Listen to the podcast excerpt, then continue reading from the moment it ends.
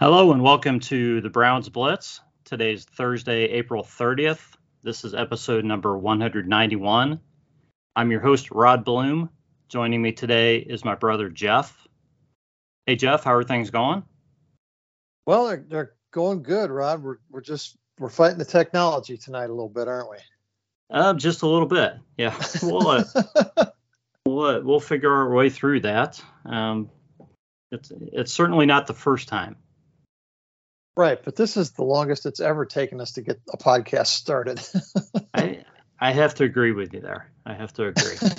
so so yeah. So uh, so let let's bring our guest in. Our our guest is, is Joel Cade. Uh, you can follow Joel on Twitter at the left guard, and you have to capitalize each of those words uh, at the at the left guard.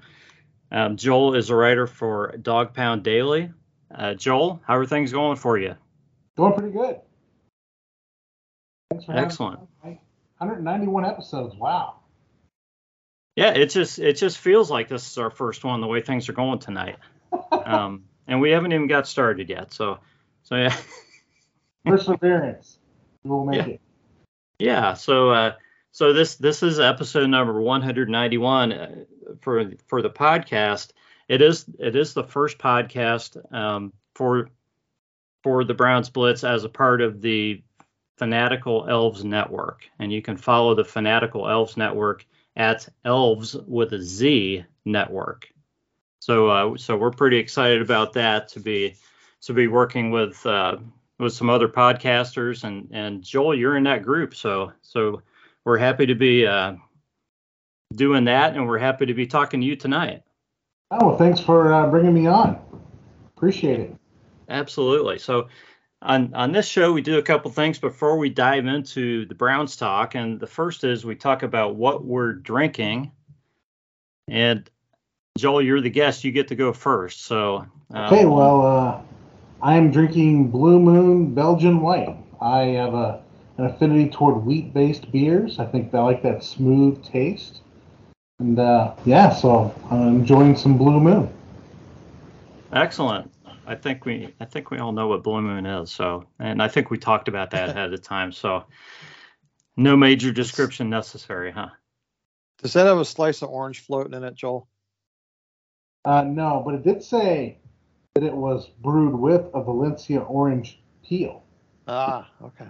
Just makes it just just a little bit better. Yeah, kind of makes me think of summer. Yeah, yeah. And we're kind of on the same page because I'm thinking summer, and I know summer's around the corner, so I'm trying desperately to get the to get the darker beers out of the fridge. So, um, and especially the ones I really like. So, I think this is my last one. I'm drinking a Lion Leinenkugel's chocolate dunkel, and I, it sounds like a really heavy beer. It, it is not. It's like it's like five percent alcohol, and it just it just tastes like I mean, it, it, has the lightness of like a chocolate milk flavor, almost. You know, without the milk. Interesting. but yeah, I mean, it's it's it's really good, and the chocolate flavor is excellent. So um, I don't know which one I like better between this one and the and the um, the I don't know, Joel. I don't know if you've had the the Killer Brownie beer. Have you tried that? I have not. Where would I get that? Um, I think I got it at like Dorothy Lane Market or something down here, maybe. Um, man, it's really chocolatey too. So between the two of these, if you want something that's just just an excellent chocolate taste, um, either one of them is is just excellent because for me, there are a lot of stouts and other things that claim to be chocolatey, and when you taste them, you taste you taste beer and you taste hints of chocolate but when you drink these, you you taste chocolate. So it, it it's I, I, don't even know if you can get this this time of year or not, but um, it it's really good. So uh, and I think it's the last one I have and might be the last one I ever have. You never know. We'll see. I don't know.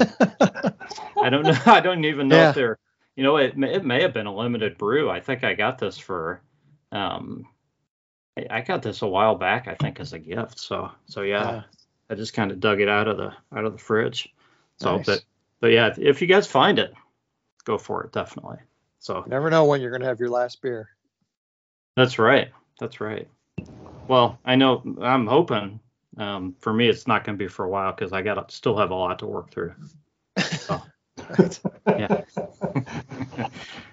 so, uh, so Joel, this is the the part of the show where we uh, where we would like to hear about your journey as a Browns fan. So I'm gonna just turn it over to you and anything you want to share with with us and the listeners about your your fandom. Um, it's the floor is yours.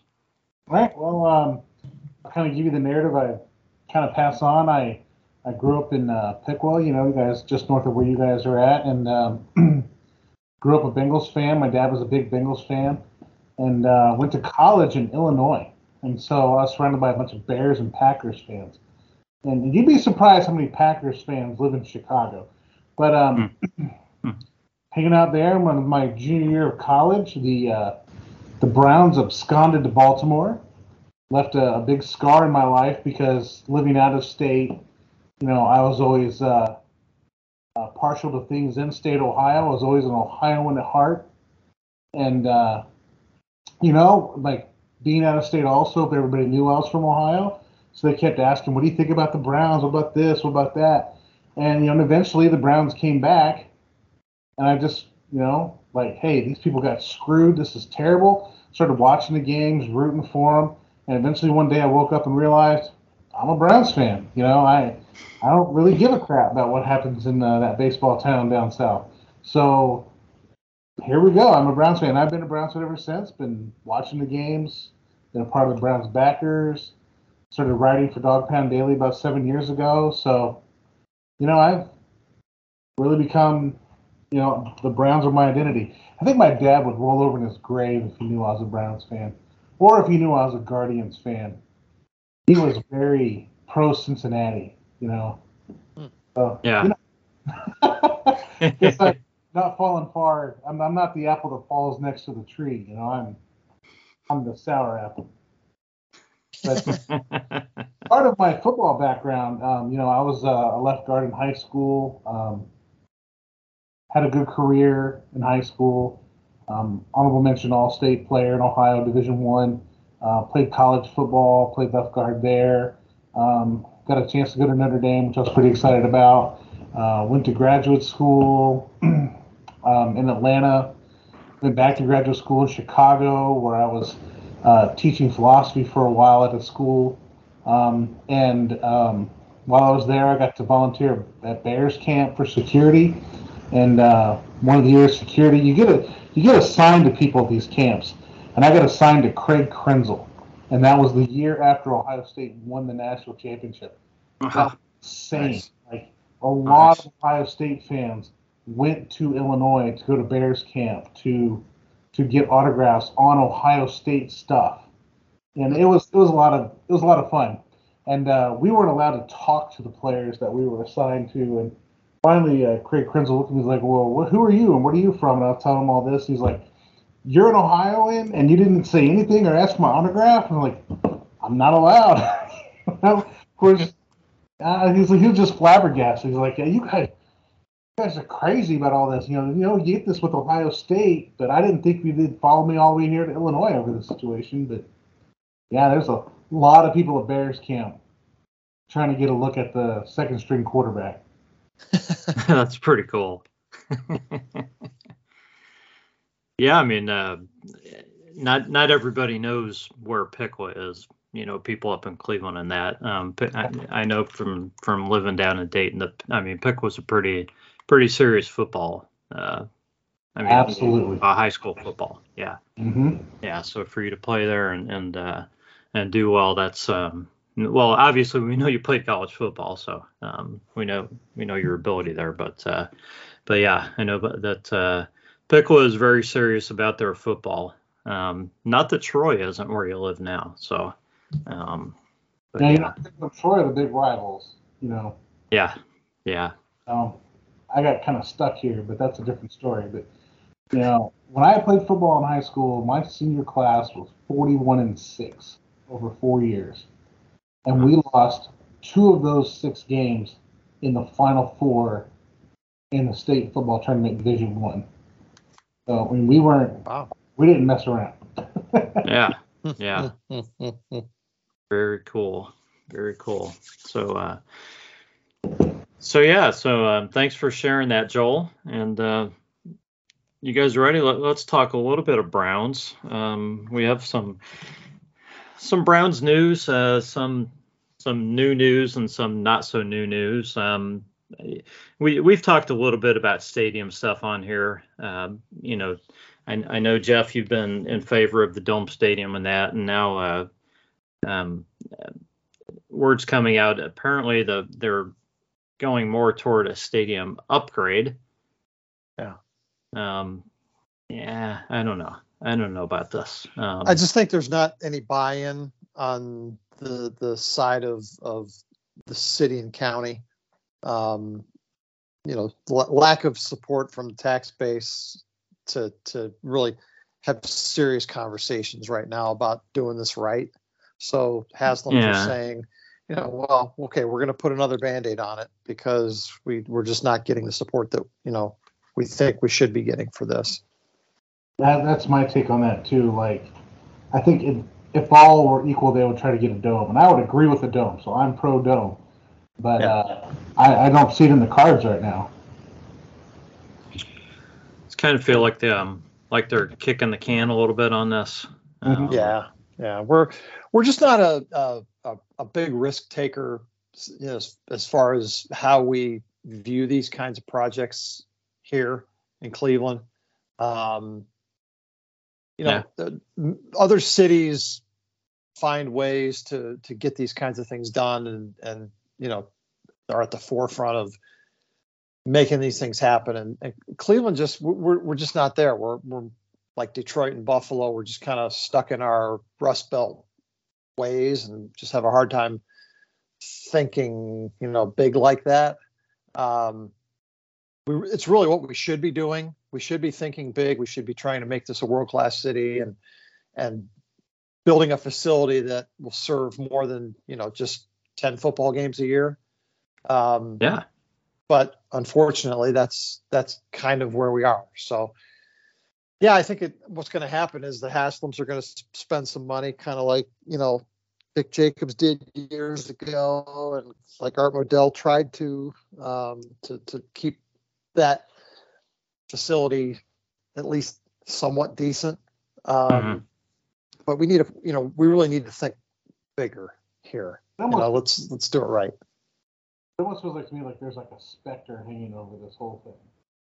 You know, the last time this whole let's get a new stadium, let's do something. This this didn't end well for the for the Browns fans, and you almost Right. wonder if it's once bitten, twice shy. You know, there's a little apprehensive about entering negotiations about a stadium, only to see it fall apart and other situations to happen. Not that I think that would happen again, but doesn't mean people don't bring that collective um, trauma to the negotiating table in the process. yeah. Yeah. Yeah. That makes sense. You would Um, think that that would have changed people's mentality, but I think what, what happens is is Clevelanders just really tend to dig in your he- their heels and say, you know what, go somewhere else. We don't care. And then when that happens, then they're like, crap, you know, now, now we got to fight like hell to get the team back, you know. And and we're always fighting for things, you know, versus you know just really coming up with a, a, a big plan, a big picture of you know what we want Northeast Ohio to be. Um, we tend to take it in, in little bites instead because it is. I mean, it, it's it's a huge financial commitment, you know. And and Yeah. let's face it, we're not we're not the most um, strong financially um, in terms of the, the the types of business there and um, you know the, the economic opportunities and so forth. We're we're still sort of stuck in a rut, you know, ex steel town and trying to figure out what we do next, you know. So this is the kind of project that could that could bridge that gap. You know, if, if we ever did figure out how to to build this dome facility like Indianapolis has or like Minneapolis has that would take us to the next level and and start to draw Super Bowls. You know, we could we could be hosting events like the NFL Combine and things like that that you know really put your your city on the map and and attract other things. You know, but we're just not we're just really not able to think that big in, in Cleveland, unfortunately. Yeah, yeah. Um, and I wonder too if there's an expectation with the Haslams who seem to have more money than God. You know, what's their put in? You know, what do they put in? They're out buying parts of the Milwaukee Bucks and the Columbus Crew, and I I, I wouldn't be for a 100%. You know, let's let's 100% fund this thing. How much are they kicking in? Yeah. Well, yeah. I mean, it, it has to be public a public-private partnership, any of these kinds of things, right? And mm-hmm. and you know we've seen it in other markets. I think you know in Dallas, they they the team built their own stadium, right?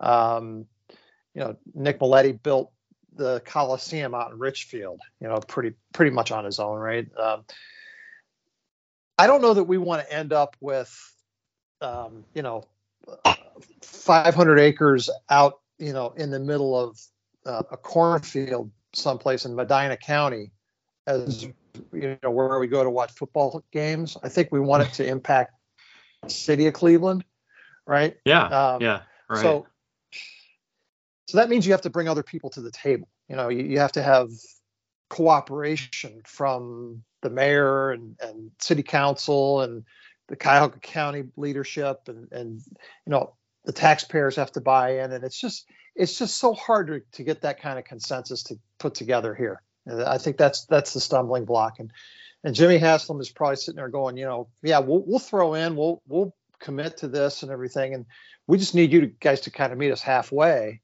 And I that's just don't. Enough.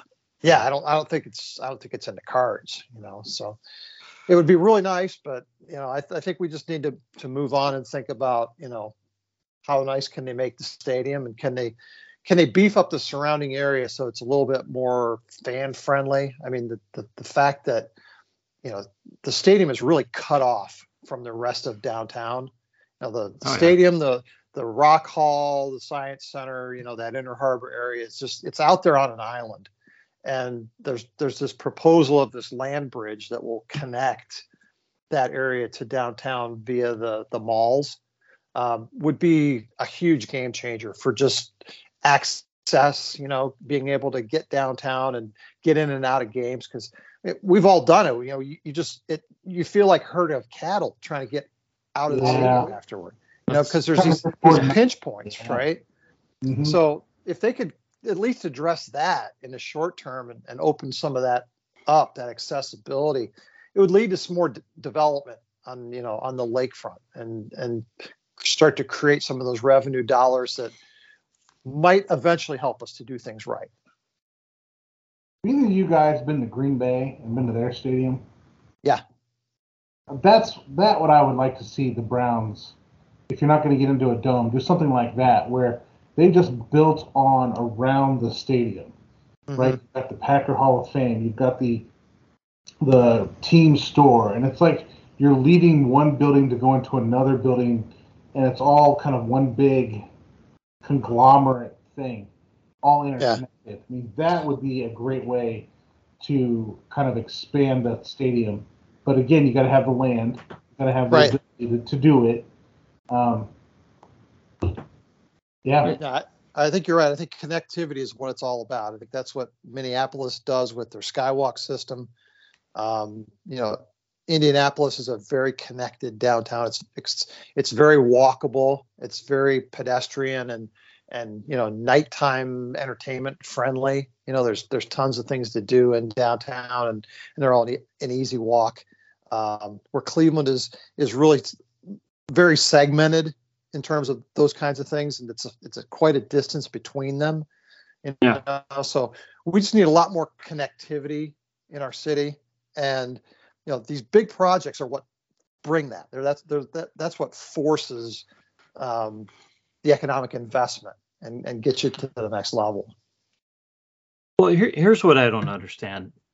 Okay, in, Indianapolis has had their their dome, their facility for quite a while. I, I don't know how long um, things have been the way they are in Minneapolis, but Right.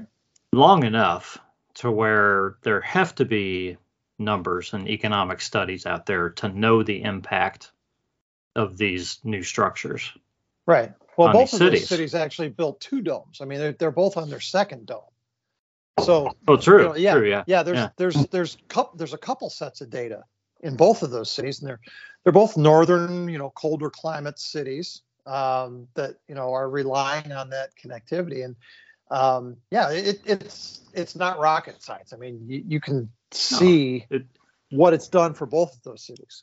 Yeah, and it- it'd be very easy to put numbers together to see what it would cost and, and what the impact, what the, you know, um, what what the city and and you know what the what the city would get back out of it. Um, yeah. Yeah, we just need like to think be beyond the Browns. You know, we need to think beyond our football team. You know, like I said, eight eight or ten events a year. You know, and then a few other you know easy. And- concerts or whatever. It's it's got to be a much more multi-purpose type of a, of a facility. You know, where you're you're hosting conventions and and you know all kinds of big things. Um, where you utilize that 12 months out of the year. Um, and that is what gets you that payoff, eh, not to mention the other things that kind of come along with it, right? Like Joel was saying, you know, all the all the attached businesses. Mm-hmm. So Right. Right. it's long Definitely. overdue for us to start thinking that way. I just I've I've been here all my life and and I, I just know how this population thinks and they go, man, if a pack of cigarettes is going to go up a dollar, I'm not I'm out. you know. Raise the price of my beer. Come on. yeah. Yeah, I'll, I'll pay ten bucks for a beer at a stadium. I'm not paying eleven. Right. There you go. Anyways, yeah. All right. Well, um, it, it sounds like things are pretty well set, and that's going to happen in the next three to five years, and then that'll, you know, that'll be good for five years, and then the the talk will start again. That's probably what'll happen. So I hope they do at least as nice a job as as the the Cavs did um, with the new Rocket Mortgage Fieldhouse. Um, you know, they they really did a nice job of bringing that into you know current uh, current expectations, I guess. Um, If if we could just kind of get close to that with the football stadium for the next few years, that'd be great. yeah, Yeah, I, I think in the meantime, the Jimmy Haslam will have earned some credit for being willing to, to redo the stadium, update the stadium, and Right. work with the stadium. Then they can come back and say, look, we, we've done this, we've done this, we've done this. You know, it's time for fan experience that we do this, this, and this. I think that's a great point. Yeah, he, he needs to earn some more swag in the community.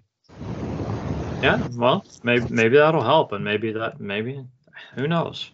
Uh, maybe if the team does well, you know, or better over the next, you know, four, five, ten years, um, maybe you know, maybe the maybe the reaction from the city and from the the community will be a little bit different too. Who knows? And one of the things we haven't addressed with, with the dome versus the outside open air is the style of play that you can get in a dome versus the style of play that you can get off the lake off Cleveland. Right. I mean, it's hard to throw the. We saw this in the Saints game last year. It's hard to throw the ball in 50 uh, mile an hour weather. You know, Yeah, so Yeah. and much less harder to catch it. David Njoku catch the ball, and you know, you have the dome situation. You can start building your team around speed, build your team around, you know, quick hitting, striking offenses. But when you have it open in the open air, you can't. Some of those things don't work out so well when you have the ball going errant, or it's so freaking cold you don't want to get hit, or it's hard when you're slipping into in mud after it rains, or you know, a lot of those things affect the way you play the game. If you're Sure. trodden through sod, you don't want to get, and speedy receivers don't want to come to a town that's like that. So Mhm. Yeah. I, I think you get a dome in there, you can start running a more greatest show on turf style stuff, throwing the ball over the yard and doing a lot of stuff, which I think the Browns are going to do anyway next season. It's they're gonna try yeah Yeah, definitely. Yeah, I mean, I, I, I like what some of the stadiums have done with with natural turf, um, in in their domes. They're retractables. Um, the other point I think you made, Joel, is that you know right now we're, we're sort of used to our season ending right around Christmas, New Year's. Mhm. When you start playing a lot more football in January, that becomes even more important, right? Right. That's what we want. We want to be playing games in January.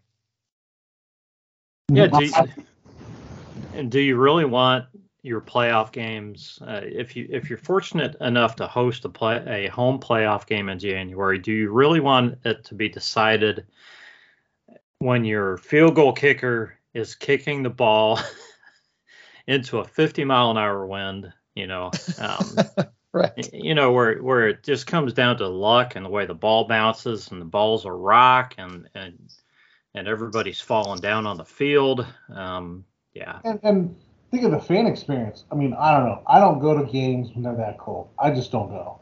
No, No. I just sit at home and watch them on TV. Yeah. I- n- I'm- nobody wants to go. You, you can get tickets for those games. I mean, I don't- you know I don't know how it was last season near the end, but I mean, generally you can get tickets to those those games at the end when it's that cold for you know for five or ten dollars because literally nobody wants to be there. Right. And those same people will be the ones that'll say, "We got to play outside." Right. Yeah. Yeah. No, we Well, don't. Where are you at? You're Yeah. not outside. You just want them to be outside. yeah. The players are already proving they're tough by playing football. They don't need to prove they're tough by being out there, you know, fighting against frostbite and everything else. Right. So, yeah, yeah. Just got to find a way to have actual natural grass inside the dome, which can happen. But yeah, Just I think that's the answer. Inside the dome. Yeah, yeah. Yeah. So, guys, uh, let's move on to uh, N- Nick Chubb. Just is in the news every week. I, maybe it's just because he's a great player, you know, and people want us to talk about him every week on the podcast. Um, I mean, Kevin Stefanski said more or less said he's not going anywhere in this, um, based on the trade talk. But you know, I I still see people saying that you know be prepared. This is going to be his last season. He's due too much money next year. Um, you know, the Browns can't afford to pay him next year because he's on the hook for uh, 16 million and 24. Um, can, we just enjoy nice things in Cleveland? no, apparently not.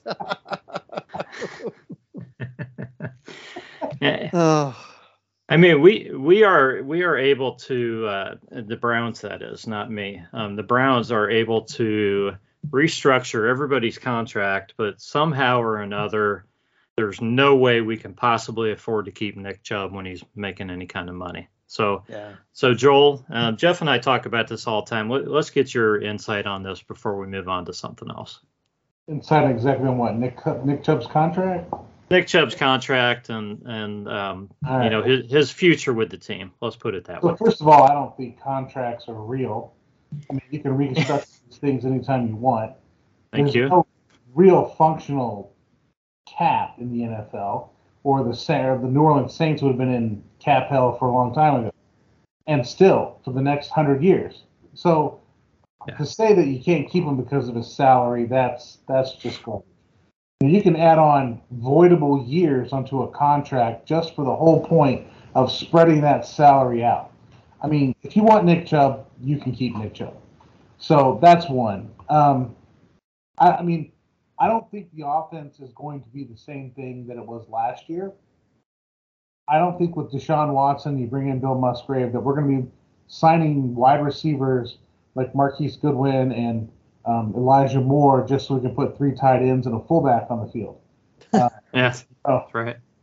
So obviously you sign these people because you want to throw the football, and you Mhm. sign a quarterback and guarantee him a contract. Boo-hoo, Lamar Jackson. You know you sign these people because you want to throw the football because throwing the football wins you games. Period. That's what analytics proves. Now, can you just sit and just throw all the time? No. There's actual, you know, strategy and things that go on. Um, somebody had to tell that to Joe Woods, but thankfully he's not around. Um, you know, so is the offense going to run through Nick Chubb? No. Is, is Nick Chubb going to be a part of the offense? Absolutely. I think the offense will look more like the Kansas City Chiefs, more of a spread, RPOs. Um, you guys know what RPOs are, I'm assuming. Um, mm-hmm. RPOs, um, more option based plays that Nick Chubb will be a weapon, one aspect of, but it won't be the Nick Chubb show. They're paying him like it's the Nick Chubb show. So I think there's probably going to be a restructure or a re- redoing of some sort. Um, he's on his second contract right now. You know, analytics tells you not to use a second contract on a running back. I think Nick Chubb has done a pretty good job of earning the value of that contract. Um, I don't know. Do you follow the analytics crowd? Do you give him a third contract? Do you try to reduce his contract number? Uh, depends on what you're. Depends on how the Browns see their offense moving forward. I think the signals are there. You brought in Bill Musgrave, who's very much a spread offense, multiple options offense. You've brought in speed guys. You've brought in a lot of receivers. You bring those people in to use them. You don't just put them on your roster to stash them. And you bring in a tight end whose primary um, primary asset here is the fact that he's like six eight or something. Was that right? Some huge height, and you just throw him the ball in the end zone. So I think the offense is going to spread out, which will give Nick Chubb different opportunities than what the current offense gives him. Um, will Nick Chubb be successful? I think so because I think Nick Chubb will be successful in whatever he does because he's one of those running backs.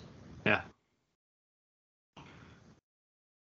Yeah. Well, yeah, you bring up some good points. Um, yeah, I. Uh, I mean, I, I think based on what Jeff and I have said, I, I think that um, even with all the weapons the Browns have brought in, I still kind of feel like they're going to kind of ease into that type of offense a little bit, as uh, you know, over the first few games, anyway. So um, who knows how long that'll take. So uh, I think Nick Chubb will pro- probably be used more this season than he would be the following season, just because of that, because they're still kind of bringing Deshaun Watson back, if you will. Um, so we'll see what happens. Um, uh, it, it's going to be interesting to watch, but but yeah, I mean they obviously want to want to pass the ball. That, that's how you score quickly. But when you have a guy like Nick Chubb who is you know one of the best, if not the best backs in the league, um, you know I'm sure they're going to find ways to use him. So I mean, get no qualms for me on him being the best back in the league. When yeah, you know, I write for Dawg Pound Daily. When I was doing work on that draft, that he was in, it was all Saquon Barkley, Saquon Barkley, Saquon Barkley, and uh, I was helping one of the people at Dawg Pound Daily learn how to break down film and scout players because I kind of offer that to people who are interested. Um, mm-hmm. We were watching the Penn State Georgia game, and he was wanting to watch Mike Gesicki out of Penn State. And so I'm watching this Georgia game, and there's Sony Michel on the field and Nick Chubb on the field, and I'm just watching the the Georgia Bulldogs running their offense. And I've noticed this guy, he's slow to the hole, hits the hole, through the hole, and takes off. I'm like, how is this guy not being talked about? And it was Nick Chubb. Hmm. Uh, this guy's probably the best guy I've watched play football this this draft cycle. You know, this guy's amazing. You know, it turns out he had that knee injury in college, which really kind of made his value drop. But I wrote article after article after article like draft Nick Chubb, draft Nick Chubb, draft Nick Chubb you know, so you're not going to get any qualms with me about him being probably the best NFL running back right now. The yeah. question just is, along with the dome question, how do the Browns view what they want to do moving forward? Right? The dome makes right. sense if you want to spread yourself out and throw the ball all over the yard and play like basketball on turf. The, the dome makes sense. If you want to ground and pound like an outside zone – Kyle Shanahan style offense, which is what Stefanski's been doing, um, yeah, staying outside and playing in the weather makes sense. The question is which one gives you the best chance to win, and I think we know where the Browns are going with this. They hired Bill Musgrave. Yeah, yeah, true. So, uh, so the Browns signed what uh, guard Wes Martin um, from West Milton, Joel. So I'm expecting that you've scouted him since you live in Troy. Um, so so uh, um, what are your what are your thoughts on Wes Martin? I, I don't know. I don't know if you saw him play high school ball or not. So I did not. Um, you know, I he'd been in high school what eight years ago at least. Uh, yeah. probably yeah, probably eight years ago. I'd have been a senior eight years ago. I think they had a pretty good team back in that day too. But uh, yeah, West Milton is about 15 minutes from where I live right now. Um, yeah. You know, I think it's one of those situations I, I liken this to, again, back to the same discussion we're having. What do you view Wes Martin doing, and what do you view your offense doing? If you're going to stay with the the outside zone, then you need to keep Teller and Bitonio and hang on to them until they can't play football anymore. If you want to go on to a more open style offense, then Teller and Bitonio don't become as imperative. Um, simply because that outside zone offense requires that you control the three technique. Um, and if you can't control the three technique, you're you're just you're not running an outside zone offense. And so the thing that Teller does very well is control the third the uh, three technique on running plays. But if you remember mm-hmm. right, Teller was a trade by John Dorsey for a sixth rounder. Yeah. And then he was just kind of coached up to be what he is now. And you know, God love Wyatt Teller, he's making money off of it, and, and, if the Browns decide not to keep him, you know, he'll make money on the open market. There'll be teams that want to his services. But you ask yourself, is Wes Martin the same project here, right? He was drafted by the uh, Commanders, then Redskins, I believe, in the fourth round when Bill Callahan was there. So Callahan knows who he is, knows what he's about, had some interest in him. So can can Wes Martin be the coached up heir apparent to right guard, or are we looking at keeping Teller in that massive contract on next season? If I had to say, yeah, if I had to yeah, go with my yeah. gut, if I had to go with my gut, I would say enjoy watching Wyatt Teller this season. Yeah, yeah, I think uh, when when we talked about, it, we were kind of, we uh, kind of almost expected him to be traded last season. So, mm-hmm. um, for picks. So um, so yeah, would not surprise me at all. And um, yeah, the Browns, uh, whether it's Wes Martin or uh, you know, I, I, don't know who else. Um, I'm just looking at the Browns roster. They they showed Dawson Deaton as a guard. He was drafted as a center, was he not? Yeah, he was. But he's, I mean, he's big, big dude. Um, not that they're not all big. Um, yeah, and Drew Forbes are both 6'5", 30, you know, 6'3", 308. Um, you know, um, similar in size to to Wyatt Teller. So um, yeah, so I think it, it feels like they're they're like they are handing guys to Bill Callahan, um, like they always do. But you know, and and seeing, you know, yeah, um, who's who's, who's going to be the best. Yeah, can you? And that seems to be the. this is what I like about the current front office is that they will attack positions and just bring in a whole bunch of people and say mm-hmm. we'll sort it out in camp. Right. Yeah, yeah, that's what they do. So I think that's a the best move instead of thinking, oh, we got receiver X, Y, and Z, we're good. We don't need to address that position. Just bring in every receiver that's out there and then just let them all fight it out. right. Well, it, I mean, they're doing that somewhat at, at offensive line by bringing by mm-hmm. bringing Martin in, and they're they're certainly doing that at defensive tackle again. Um, and and they brought in quite a few guys at wide receiver now. Yeah. Um, even though most of the guys they brought in are are going to make the team, so um, so that's a little bit different. But um, let's see, uh, Joel, you're I mean you're you're an offensive line guy. Let's let's just dig in a little bit on the offensive line and get some of your thoughts. Um, not that you haven't been already talking about it, but um,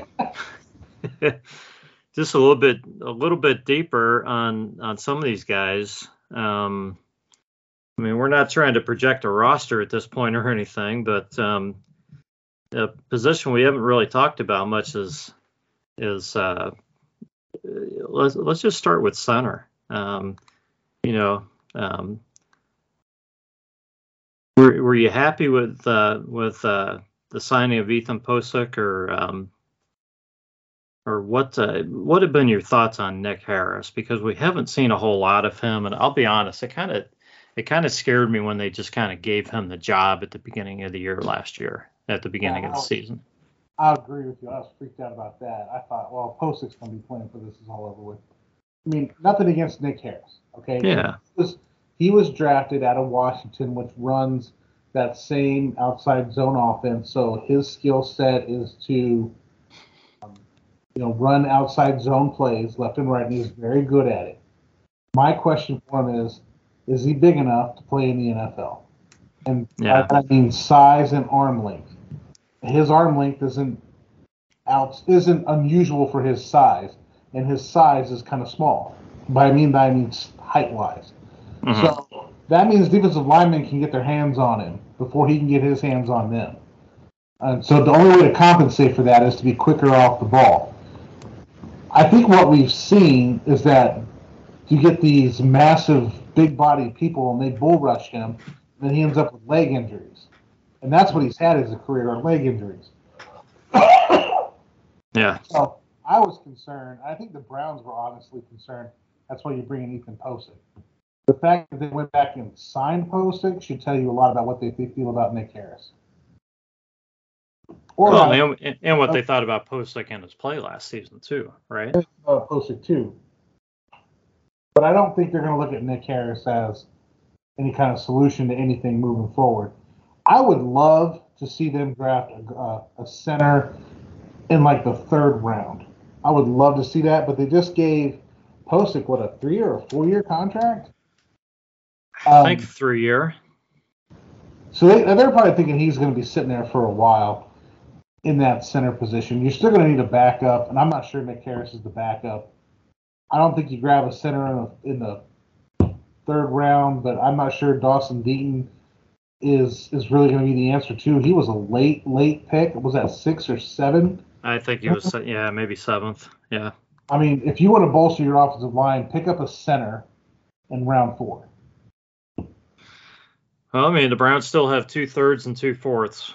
Mhm. you know, to go with two fifths and you know, and so forth and so on. So, um, not that we expect them to use all these picks, but, uh, but yeah, they, they they have uh, they have chances to, if nothing else, bring some guys into camp and and see what they look like. You know, especially with those latter picks. I would just like to see them get somebody that they can at least have backup Pocic for three or four years. That once you put him in the game, you're not concerned if he's going to like fall apart. Yeah, yeah, and um, yeah, and some of the other guys who have who have done that aren't aren't around anymore. So I mean, Jeff's Jeff's favorite player was not around last season. Um, Blake Hance. So um, Right. Yeah. So uh, yeah, we- we'll see. I, I I wouldn't be surprised to see him double down on center um, in the draft. Center last year, but he didn't look real comfortable at center. Uh-huh. Yeah. Yeah. Yeah. And that's the thing with those interior linemen; they got to be able to play center and guard. And Forbes didn't look like he wanted any part of center. Right. No. Well, I've got your guy for you sitting there in the draft, probably right around the middle of the third round, maybe maybe a little earlier than that. Uh, Joe Tippmann out of Wisconsin can do all of that. yeah, give me any Wisconsin lineman any day of the week. Yes. Well, that, that would work definitely. So, uh, so Joel, let's let's get your take on Jed Wills, the guy who everybody loves to to not love. Um, uh, does he get a does does he get a lot of hate just because he because he's really struggled, or in your opinion, or is it or is it because he's trying to play left tackle in Cleveland? I think because of his draft slot, he was had high expectations. And I think he's come back as a kind of average guard or average tackle, excuse me. I don't know why I was thinking guard. He's kind of come back as an average tackle. He struggles with things that tackles struggle with, which is technique. I mean, people make a bigger deal out of moving from right to left. I don't think that's. I mean, it's the same technique, just mirrored. It's it's. I don't think it's as hard as people claim it is. And That I, would explain the first season, right?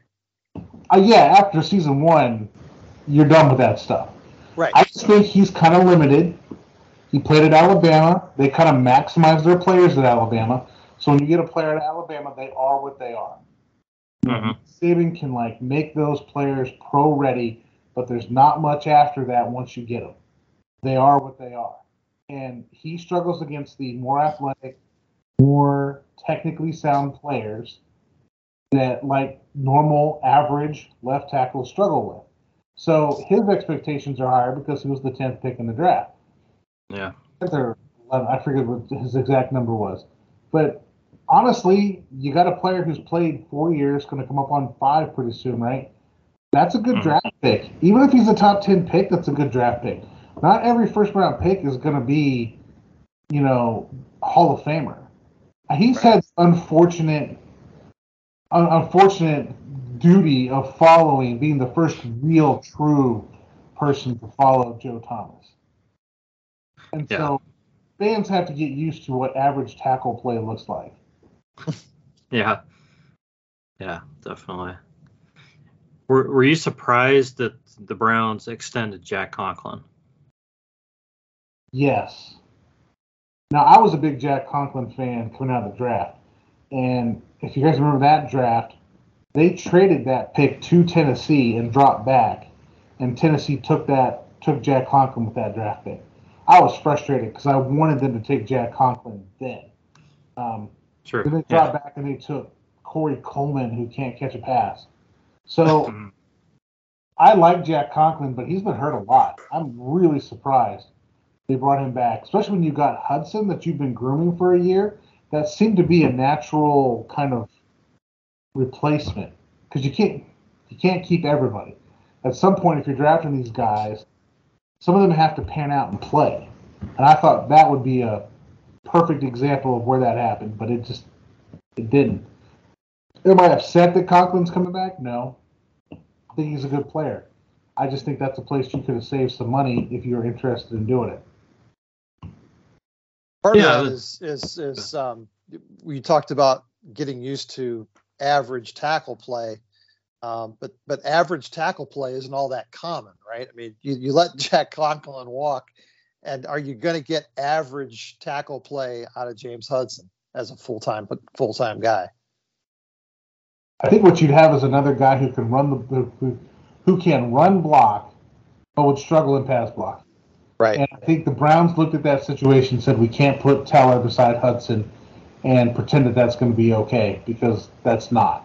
And Yeah. by that I mean Teller is not known for his pass block. Right. He's Yeah. just, I mean, he, he's not. So, you know, you can't put that mess beside each other, or you're going to have to have a tight end in blocking, or you're going to have a running back chipping on that side every time you run a play. So I can understand Conklin because he can one on one some people, but if you get a, superior kind of, you know, I mean, obviously everybody's going to struggle with Myles Garrett, but even if you got a Jadeveon Clowney out there who was motivated and actually wanted to play, I'm not sure Conklin could block him. So, I mean, average tackle play, there it is. Right. Yeah. Um, But if, but if Bill Callahan's this guru, and I've never understood the guru status of him, but if Bill Callahan's this guru, then why are we not? Why are the Browns not putting Hudson in there, letting them go? it, it's kind of a good point if he is the guru, and I mean he's got. It seems like when somebody on the Browns offensive line goes down and somebody steps in, they get pretty darn good play. So you Right. feel like Callahan's doing a really nice job and having these guys ready. But I don't know if this is where you're going or not, Joel. But but why do they have to keep re-signing everybody, all their starters? Why aren't there other guys who are ready to step in? Yeah, that that Well- literally is where I'm going. There's a big difference in pedigree. I mean, if, if you're talking about what was invested in in those players, I mean, Conklin and Wills were both first round, high first round picks. Uh, Jed Wills was a mid third round pick, or excuse me, uh, James Hudson was a mid third round pick. Um, so, you know, where is his ceiling in relation to those other two guys, right? Um, I think it's a, a, a bit unfair to to say that a coach is going to be able to coach up a guy who was you know taken number 98 or something in the draft to the level of a guy who was taken in the top 10 in the draft. And I, I, I, don't know that you know he can work that kind of magic, right? So maybe James Hudson's ceiling is is that he's a really sound swing tackle um, who can fill in a few games, you know, here and there when a guy goes down. But is he ever going to reach that level of average offensive, you know, our average tackle as a full time starter? I, I I don't know his ceiling will ever get there, no matter how good his coaching is. And, and, and I'll agree with you, but I will also say at the same time, you know, analytics will tell you you don't want to spend high draft picks on positions like right tackle, right? You want to spend your high draft picks on uh, players that impact scoring opportunities or you know scoring opportunities on both sides of the ball. So what they'll tell you is these offensive linemen outside of left tackle, you should spend money, spend a pick on a left tackle. You should be able to pick these guys up in rounds three, four, five, and six. And so that's where Callahan needs to come in and coach some guys up and save some some money for the team so they're not paying premium prices for a position that's not going to impact the outcome of the game. So yeah. Hudson was a unique case because he was playing defensive tackle and he didn't have a lot of the technicals like the footwork, the hand placement, some of the um, reps that you would need to be an effective offensive tackle in the NFL before mm-hmm. coming into the NFL. So that's where someone like Callahan really has to do some work because you've given him an athlete with skill, with athleticism that has to be molded in the skill department. Yeah. Yeah. I just look at a guy like Drew Forbes who's who's barely played. I, I know he sat out the one one COVID season, but it feels like he's been on the team forever. Um, yeah. You know, and, and a guy like that just feels like he's been a project, and you almost feel like when they keep a guy that long, he he either should be the you know one of the first guys off the bench, or um, you know, or should be challenging to start or something at some point. he's um, going to have to be this year. yeah, or, first guy off the bench on the interior this year. Yeah, yeah. Well, we'll see. Um, still got the draft coming up, and uh, gonna be. I guess there'll be some battles for some positions on that offensive line. So, so uh, we'll see what happens, guys. So uh, we got we kind of got a late start tonight, but uh, I think we got through this thing without a whole lot more hiccups. So that's kind of cool. yeah. So uh, so so let's let's put a wrap on this thing. Uh, uh, Joel, do you have anything you'd like to say in closing tonight? Uh, you know, I think we've covered a lot of everything I wanted to talk about. Um, you know, go Browns. All right. Uh, Jeff, anything anything in closing tonight? Yeah, I think the next few weeks are going to be exciting to to start really diving into um, the draft and how the Browns are going to approach it. Um, in terms of you know where we're going to allocate those resources that we have in the draft, you know the, the later picks and so forth, because right now um, this roster looks pretty complete with the, the, exception of a couple places. Mm-hmm. Um, and I think you know that there there are still some um, free agents out there that could pot- be potential fits. Um, so I'm really kind of kind of anxious to see how they're going to fit eight draft picks onto this roster. Uh, I don't I don't see that happening. Um, so yeah. the, the, next few weeks will be a lot of fun. That's for sure. As uh, as the off season always is. well, yeah. There's there's no losses in the off season, right? That's right. That's right. All right. Well, this has been the Browns Blitz. We thank you for listening, and we will catch you next time.